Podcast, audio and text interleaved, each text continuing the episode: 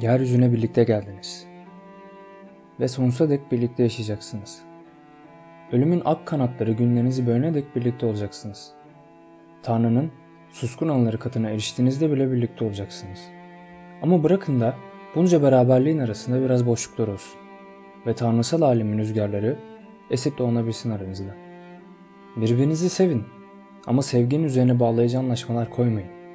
Bırakın yüreklerinizin sahilleri arasında gelgit çalkalanan bir deniz olsun sevgi. Birbirinizin kadehini onunla doldurun ama aynı kadehe eğilip içmeyin. Ekmeğinizi bölüşün ama aynı lokmayı dişlemeye kalkmayın.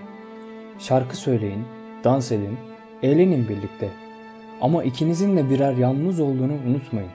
Çünkü lavtadan dağılan müzik aynı ama nameleri çıkaran teller ayrıdır. Yüreklerinizi birbirine bağlayın ama biri ötekinin saklayıcısı olmasın. Çünkü ancak hayatın elidir yüreklerinizi saklayacak olan. Hep yan yana olun ama birbirinize fazla sokulmayın. Çünkü tapınağı taşıyan sütunlar da ayrıdır. Çünkü bir selviyle bir meşe birbirinin gölgesine yetişmez. Bu sözler Lübnanlı şair ve yazar Halil Cibrin'e ait e, evlilik hakkında söylemiş olduğu sözler ve bu şiiri gerçekten güzel bulduğum için sizlerle de paylaşmak istedim.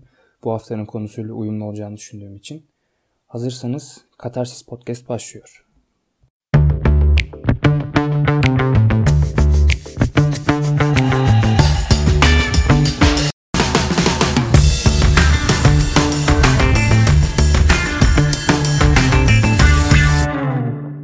Merhaba arkadaşlar tekrardan. Ee, bu haftanın konusu herkesi yakından ilgilendirdiğini düşündüğüm evlilik. Ee, evlilik hepimizin bildiği gibi aile ve toplumsal tabakayı bir arada tutan en küçük yapı taşlarından biri. Yani evlilik aile dediğimiz kavramı oluşturur. Aile de toplumun en küçük yapı taşıdır. Ee, bu tarihsel süreçten beri böyle devam etmiştir. Yani avcı toplayıcı dönemden şimdiki modern döneme kadar. Avcı toplayıcı döneme baktığımızda evlilik denilen kavram kendi türünü ve soyunu devam ettirmek üzerine kurulan bir sistem. Ve e, şu anki ataerkil dönemden ziyade o dönemin anarkil olduğunu söyleyebiliriz. Neden anarkil diyoruz? Çünkü bu tarz toplumlarda soyun süre gelmesinde yalnızca kadınların e, rolünün aktif olarak bilinmesi, kadınlara doğurganlıklarından kaynaklı olarak özel bir statü verilmesine yol açmış. Yani bu da kadını hem besin verdiği için hem doğurduğu için kutsal bir yere koymuş. Dolayısıyla anaerkil diyoruz. Şimdiki yapımız bizim ataerkil bir sisteme doğru dönüştü. E, evlilik özellikle ataerkil sisteme nasıl dönüştü? Sanayi devrimiyle bu tetiklendi aslında. Sanayi devrimi evliliğin şemasını çok değiştirmiştir. Yani bu süreye kadar 18. yüzyıla kadar evliliklerde aşk evliliği yokmuş ama bu süreden sonra evliliğin içine bir aşk kavramı yerleştirilmiş. Yani maddi değişimler manevi değişimleri beraberinde getirmiş, tetiklemiş. Peki maddi değişimler dediğimiz şeyler neler? Yani bunlar icatlar, buluşlar. Manevi değişimlerde gelenek, görenek, işte ahlak vesaire. Buna örnek verecek olursak matbaanın icadı bilgiyi daha ulaşılabilir kılmış. Yani bilgi daha ulaşılabilir olunca insanlar başkalarının düşüncelerine daha rahat ulaşmış. Yani mesela ben o dönemde yaşayan biri olsaydım ve evliliğe karşı birisi olsaydım insanların da benim gibi düşünüp düşünmediğini öğrenmek için çok fazla efor sarf edebilirdim. Ama matbaa bununla birlikte kitapların ve bilginin aktarım hızını hızlandırdığı için ve insanlara bu olanağı verdiği için herkes daha kolay bir şekilde ulaşmış ve düşünce sistemini geliştirmiş. Yani feodal toplumlardan modern bir evlilik sistemine doğru evrilmiş. Romantik aşk söylemleri gelmiş bunların içine. E, zaten baktığımız zaman evlilik dediğimiz şey e, bu modern toplumdan önce neden yapılıyormuş? Toprak ve mülkiyet haklarının korunması için yapılıyormuş. Daha sonra barış için yapılmış, iş gücünü arttırmak için yapılmış. Hatta Erdoğan'ın dört çocuk söylemi, işte evliliğin önemi, kendi tamamen e, nüfus politikasını arttırarak üretimin daha fazla olacağı yönündeydi. Ama bu böyle olmadı ne yazık ki. Neyse oraya geçiyorum şu an. E, güçlü aileler evlenmiş kendi aralarında. Mesela Antonius ve Kleopatra evlenmiş. İki büyük aileyi daha kolay bir şey bir yerden e, yönetmek adına olmuş bu. Ya mesela e, başka ne örnek görebiliriz? Çinliler mesela Türklere gelin vermiş. Onlara evlendirmiş. Bu örnek olabilir mesela. Ya evlilik aslında baktığımız zaman tamamen kendi soyunu devam ettirme üzerine kurulan bir sistem. Yani nasıl böyle? Feromon dediğimiz bir şey var mesela. Herkesin kendine özgü bir feromonu var. Ve eşleşmeyi bununla sağlıyoruz. Yani bu normal koku gibi bir şey değil. Yani parfüm sıktığınızda onun kokusunu rahat bir şekilde hissedersiniz. Ama feromon öyle bir şey değil. Hormonal bir şey ve bu bizim e, derinlerimize işleyen bir koku. Yani o kişiyle eşleştiğimizde onunla evlenmek ve tür, türümüzü soyumuzu devam ettirmek istiyoruz. Yani mesela e, evrimsel kalıntı olarak şunu gösterebilirim size. Bir e, kafeye mesela sakallı ve kadınlar açısından konuşuyorum. Sakallı ve e, iri yapılı bir adam girdiğinde genel olarak kadınlar işte bu adam soyumu devam ettirir düşüncesiyle o erkeği çekici bulabilir. Aynı şekilde erkekler de geniş kalçalı kadınları çekici bulabilir. Neden? Çünkü daha fazla doğurgandır der. Hani benim soyumu daha rahat devam ettirebilir düşüncesiyle hareket eder. Dolayısıyla erkekler ve kadınlar bu noktada hala bir şeylere mahkumdur. Yani düşünceleri kendinde olmayan üreme psikolojisine sahiptirler. Ve şöyle de bir e, şey var. Baktığımız zaman erkek 365 gün boyunca sperm üretebiliyor. Ve kadın sadece ayda bir tane yumurta üretebiliyor. Dolayısıyla erkek tohumlarını herkese saçmak istiyor. Ve kadın o tohumları korumak istiyor.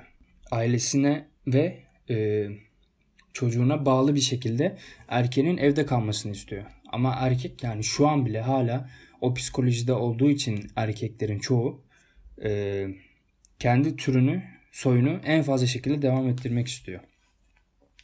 Yani mesela bu primat türlerine de baktığımız zaman e, popülasyondaki e, alfa maymun veya işte ne diyelim erkek türünün e, oradaki popülasyonun en güzel karşı cinsiyle ilişkiye girer ve e, ilişkiye girdikten sonra gider.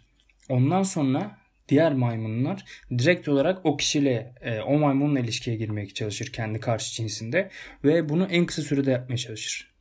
Dolayısıyla ne olur? Erken boşalma dediğimiz kavram ortaya çıkıyor. Kendi kalıntılarını en kısa zamanda ona aktarmak istediği için erken boşalma ortaya çıkıyor ve bu nesilden nesile aktarılarak devam etmiş gelmiş. Herkes evlenince çocuk yapmak ister değil mi? Sürümümüzü devam ettirmek ve herkes genelde kendi yaptığı çocuğu koruma içgüdüsünde. Neden bu böyle? Yani herkes diyor ki işte ben yaptım. İşte benim çocuğum. İşte ben olduğu için onu koruyacağım. Benden bir parça taşıdığı için. Cizvitler diye bir kabile var arkadaşlar. Ve bu kabile eşlerini paylaşıyor. Ve bu e, araştırmacıların çok e, şaşırmasına neden oluyor. Ve röportaj yapıyorlar. Diyorlar ki karınıza bu kadar özgürlük tanırsanız çocuğun sizden olduğunu nereden bilebilirsiniz?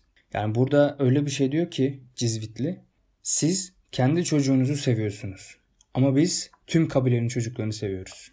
Dolayısıyla aramızdaki fark bu diyor. Yani bence çok önemli bir şey bu. Yani toplumsal ebeveynlik yapıyorlar bireysel ebeveynlikten ziyade. Yani buna örnek olarak Venezuela'daki bariler var. Onlara örnek verebiliriz mesela. Onlar da bu tarz ebeveynlik sistemi içinde. Yani sadece kendi çocuğun değil tüm kabilenin çocuğunu eşit derecede seviyor ve toplumun refahını düşünüyor. Yani aynı zamanda onun ailesi de, ailesiyle de evlenmiş oluruz. Yani çünkü hani Türk toplumu için konuşuyorum. Mesela evlilik merasimleri şöyle işler. İşte ilk önce söz olur. İşte oturulur, konuşulur. Daha sonra nişan olur. İşte o yüzükler takılır vesaire. Allah'ın emri peygamberin kavli vasılları, kahve içmeler. İşte evin var mı, araban var mı, kumar oynuyor musun vesaire. Erkeğe bunlar yöneltilir. Kadına döndüğümüz zaman işte iyi yemek yapabiliyor musun, bu çocuğu doyurabilecek misin, ev işlerinden anlar mısın gibi şeyler. Yani bir sorgu sistemi içine dönüşür bu. Ee, bu da geçtikten sonra eğer karşı tarafın ailesi de onay verirse sevdiğimiz kişiyle evlenme sürecine gireriz. Ya bu evlenme sürecinde nasıl olur? Ya işte düğün süreci başlar. İlk önce bir e, konsept belirlenir. Düğünün nerede olacağı. Daha sonra davet listesi çıkartılır. Ondan sonra işte yemek listesi vesaire vesaire uzar gider bu. Ve evleniriz. Şimdi buradaki önemli olan nokta insanların işte tek eşlilik kavramları. Yani bu kavramlar çok önemli. Çünkü baktığımız zaman bir sürü evlilik çeşidi var. Evlilik türü var. Yani bunlara kısa bir e, değinmek istiyorum. Yani evlilik türlerine baktığımız zaman bunu üç başlık altına toplayabiliriz. Yani birincisi eşin seçildiği gruba göre evlilikler. İkincisi eş sayısına göre evlilikler. Ve üçüncüsü oturulan yere göre evlilikler. Yani şimdi eşin seçildiği gruba göre evlilikler egzogami ve endogami var. Egzogamiye baktığımız zaman dıştan evlenme. Yani sürünün dışından bir bireyle evlenme. Yani şu an e, modern toplumlar bunu yapar. Ve endogamiye baktığımız zaman bireyin üyesi olduğu grubun içinden bireyle evlenmesi olduğunu söyleyebiliriz. Eş sayısına göre evlilikler monogami ve poligamidir. E, poligamiyi de kendi içinde polijini ve poliandri diye e, sınıflandırabiliriz. Monogami hepinizin bildiği gibi tek eşlilik. Poligami çok eşlilik. Poliandri ise e, birden fazla erkekle evlilik. Yani bir kadının aynı anda birden fazla erkekle evlenmesi. Yani bu çok az rastlanan bir evlilik türü. Tibet'te ve Alaska'da görebiliyoruz bunları. Film vardı. E, Yedi Kocalı Hürmüz. Evet. E, bunu örnek verebiliriz mesela. Ve polijini var son olarak. Çok kadınla evlilik. Yani bir erkeğin aynı anda birden fazla kadınla evlenmesi. İşte kuma getirme dediğimiz kavram. Ve son e, başlık olarak oturulan yere göre evlilik türleri. E, birincisi matrilokal, ikincisi patrilokal, neolokal, bilokal. Şimdi matrilokal dediğimiz zaman e, ana çevresi oluyor bu. Yani evlenen erkeğin kadının ailesiyle birlikte yaşaması oluyor. Patrilokal dediğimiz zaman baba çevresi oluyor. Evlenen kadının erkeğin ailesiyle birlikte yaşaması oluyor. Yani baba otoritesinin etkin olduğu geniş ailelerde görülüyor bu genelde. Neolokal var. Ee, eşlerin ana babalarından ayrı evde oturması. Yani biz yine bunu yapıyoruz modern toplumlarda. Bunun sonucunda zaten çekirdek hali ortaya çıkıyor. Bir lokal var. İki yerlilik oluyor bu. Yani hem kadının hem de erkeğin ailesinin yanında evliliği sürdürmesi oluyor. Yani göçebe toplumlarda görülüyor bu genelde. Yani bu saydığım evlilik türlerinin dışında e, levirat ve sororat diye iki evlilik türü daha var. Levirat kayın alma diye Türkçeleştirebiliriz. Sororat'ı da baldız alma diye Türkçeleştirebiliriz. Yani Levirat'ta kadının ölmüş olan kocasının erkek kardeşiyle evlenmesi gerçekleşiyor. Yani burada amaç aile bütünlüğünü korumak ve ölen kocanın geride kalan eşinin çocukların bakımını e, üstlenmesi oluyor. Sororata baldız alma demiştik. Karısı olan erkeğin ergen olan baldız ile evlenmesini sororat deniyor. E, çocuklara en iyi anneliği yapacak kişinin çocukların teyzesi olabileceği düşüncesinden hareketle yapılıyor bu evlilik. Ve burada da amaç aileler arasında kurulmuş olan akrabalık ilişkisinin devamını sağlamak. E, baktığımızda modern topluma herkes e, monogami istiyor. Yani aslında monogami e, tek eşlilik istiyor. İnsanlar çünkü tek eşliliğe bağlı. Aşka bağlı değil. Tek eşliliğin aşk, aşkında tek eşlilik olduğunu sanıyorlar. Yani boşandıktan sonra kimseyi umursamıyor. Hani tek eşliğe bağlı olan bireyler. Oysa aşk dediğim şey bir his, tek eşlilik ise bir kural aslında. Ve mesela şöyle bir örnek vereyim. Sevdiğimiz kişiyle evlendik diyelim. Ve evlendiğimiz kişiyle 50 sene boyunca güzel bir evlilik geçirdik. Ve 50 senenin sonunda nasıl olduysa bir şekilde bizim aklımız çelindi, aklımız kaydı ve bir kereye mahsus onu aldattık. Ve aldatılınca bizim 50 sene boyunca yaptığımız bütün her şey, bütün güzellikler, her şey çöp oluyor. Yani ben açıkçası buna karşıyım. Yani 50 sene boyunca sevdiğimiz insanla çok güzel şeyler yaşıyoruz. Çok küçük bir anda olsa bizim aklımız karışsa, belli bir şekilde aldatma teşebbüsünde bulunsak bile bizim 50 senemiz neden çöp oluyor mesela? İşte beni hiç mi sevmedin? Senin için değerim yok muydu? Bu muydu bana vereceğim? Bu muydu alacağım karşılık gibi söylemlerde bulunuyorlar. Ben bunu doğru bulmuyorum açıkçası. Bana saçma geliyor yani. Evlilik dediğimiz şey insanın tamamen bireysel olarak düşünmesi gereken bir şeydir. Yani evlendiğimiz zaman aynı zamanda karşımızdaki kişinin de sorumluluğunu alıyoruz. Yani onunla işte bir yastıkta kocamak dediğimiz kavramı hayatımızın sonuna kadar sürdürmek için evlilik denilen kavramı görüyoruz. O resmi müessesenin içinde bulunuyoruz. Ve çocuk yapmak istiyoruz. Yani evlendiğimiz zaman bunun bence ehliyeti verilmeli. Evlenen herkes çocuk yapamamalı. Neden böyle söylüyorum? Çünkü evlenen kişilerin sağlık kontrolleri yapılmıyor. İşte o adam atıyorum şizofren mi? Psikolojik bir rahatsızlığı var mı? Evlendiği zaman çocuk yaptığında o çocuğa iyi bakabilecek mi? Bireysel ve toplumsal anlamda, anlamda yararlı olabilecek mi? Bunları kimse düşünmüyor. Sadece dört çocuk gibi söylemlerde bulunuyor. Yani ben bu şeye karşıyım genel olarak. Ee, insanların düşünerek evlilik yapması gerektiğini düşünüyorum. Ee, siz de yorumlarınızı paylaşırsanız sevinirim. Kendinize iyi bakın. Görüşmek üzere.